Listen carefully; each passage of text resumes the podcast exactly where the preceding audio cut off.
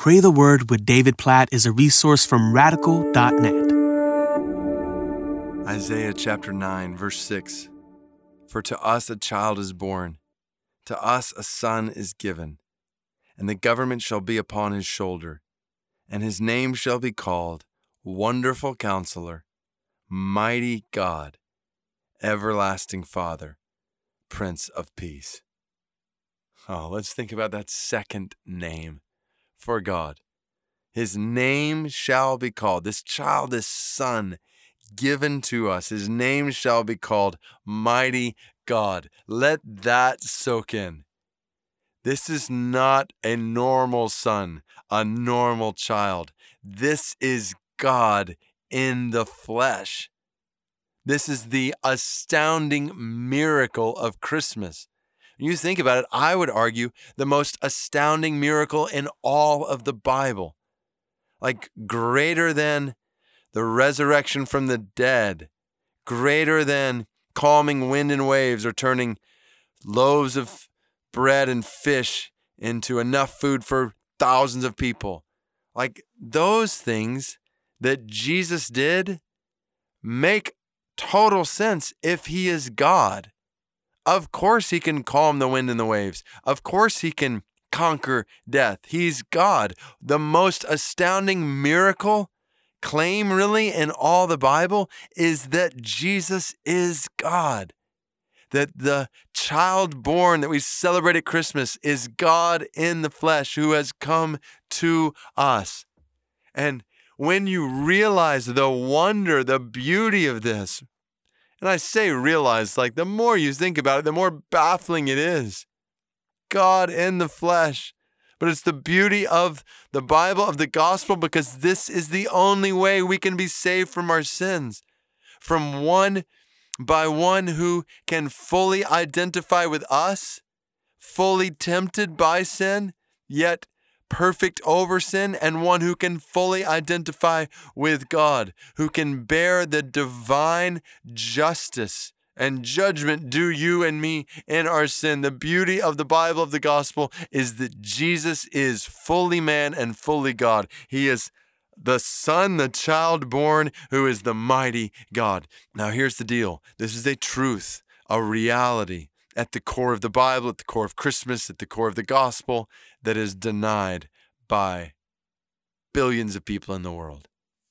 I just, I think about Muslims in particular, Muslim friends who I've had conversations with in multiple places around the world who say there's no way God would stoop to become a man. I think about the Najdi Arabs in Iraq 1.6 billion of them, no known followers of Jesus. The reality is, all have been taught that even if they know about Jesus, Jesus is a prophet, he's just a man, there's no way he's God.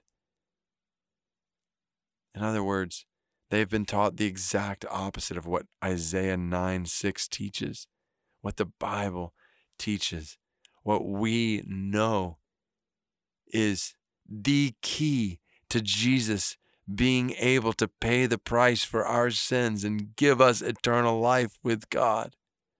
So, God, we just pray right now for the Najdi Arabs of Iraq and multitudes, over a billion other Muslims in the world.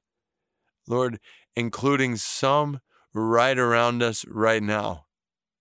God, we praise you for your common grace in them. We praise you. I just, I think about friends of mine just for your grace and their hospitality and their love and their compassion in different ways. Just thinking about individuals I know, just thank you. Thank you for them. God, I want to love them. Help us to love Muslims well and help us to care for them well and to point friends, neighbors, acquaintances to the beauty of your love for them in Jesus. You taking on a robe of human flesh to pay the price for our sins, living among us, identifying with us, conquering sin on our behalf, rising from the dead. Jesus, you are the mighty God. We praise you, Jesus, as God, and we pray that you would make yourself known as God among more and more Muslims, among the Najdi Arabs in Iraq, and so many other people groups where there are almost no followers of Jesus.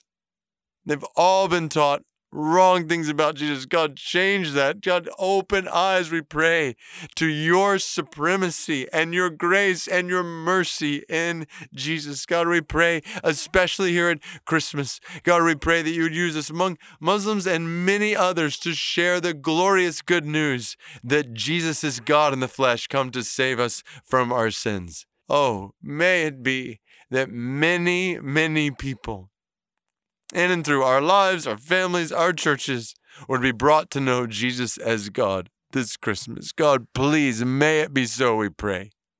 For the glory of Jesus, the mighty God, we pray. Amen.